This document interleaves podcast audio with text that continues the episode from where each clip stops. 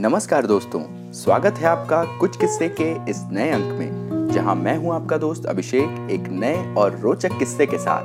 तो किस्सा कुछ यूँ था कि टोने टोटके में फंसे मुख्यमंत्री ने आखिर दे ही दिया इस्तीफा।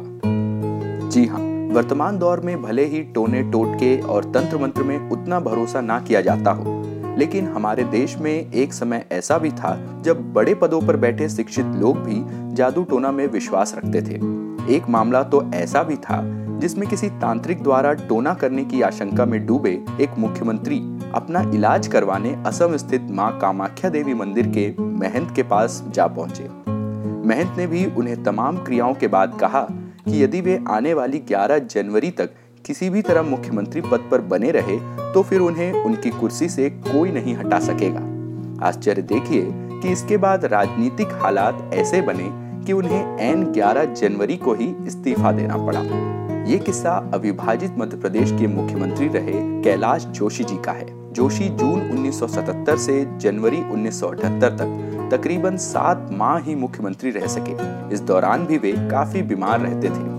तब उन्हें किसी ने कहा कि आपके विरोधियों ने तंत्र क्रिया के ज़रिए आपको बीमार किया है और किसी तांत्रिक से आपका टोना करवाया है। जोशी इससे सकते में आ गए, क्योंकि वे तंत्र विद्या को मानते थे। उन्होंने इससे निपटने के लिए देश के सबसे अच्छे तांत्रिक की मदद लेने के लिए असम के गुवाहाटी स्थित माँ कामाख्या देवी मंदिर के महंत के पास जाने का फैसला किया। वे वहाँ पहुँचे तो महंत ने समाधान किया। और आश्चर्यजनक रूप से जोशी वहाँ ठीक भी हो गए। फिर महंत ने चेतावनी दी कि विरोधी प्रबल है। अतः 11 जनवरी 1978 के पहले पद कतई ना छोड़े। खैर, जोशी भोपाल लौटे और 11 जनवरी बीतने की प्रतीक्षा करने लगे।